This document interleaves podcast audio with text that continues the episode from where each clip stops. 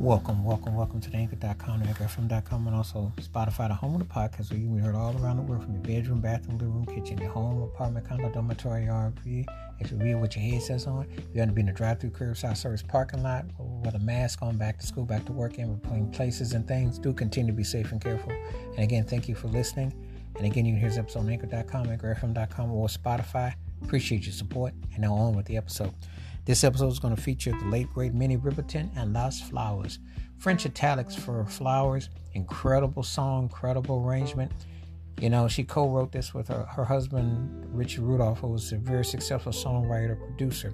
And of course, she also did the song with the late great Charles Stepney, who was part of the production and arrangements when she was a member of Rotary Connection out of Chicago. Charles Stepney, though, is more known for his later work with Earth, Wind, and Fire, but you can tell by the touches and flourishes this is one of the baddest casts to get behind the studio console, and definitely results are splendid. You know, I can't begin to tell you enough about her range, her stylings, um, the ability that she could use with her range to hit such incredible notes with so much soul, so much vigor, and it just left you with a heavenly uh, smile on your face. You know, you just one of those voices that you know the timing was everything everything just felt in such an, a way, it just left you in such a mindset. Um, truly one of the greatest talents to ever emerge musically. Uh, truly a lasting inspiration as an artist. And you know, when you hear music like this, you just long for the days when you could turn it on the radio and hear a song like this, which just sounded so angelic. It didn't sound like anything else you had heard. And everything was just harmonious. And she was so versatile, you know a singer songwriter herself.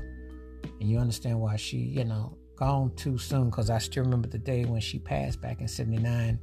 I was at the Boys Club, back of a truck. It was a rainy day and it was a sad feeling. I still remember when she was on Soul Train with Steve Wonder crying because she she had died from breast cancer and it was, a, it was just so young at only 31 but left such a lasting mark as an artist such a very distinctive talent one of my all-time favorites Wash your hands, keep your mind clear, watch out for nothing. Please give me thoughts and takes on Minnie Riperton's Les Fleurs and how this song stands out in her vast catalog. And I mean, she had one of the greatest voices and a strong artistry.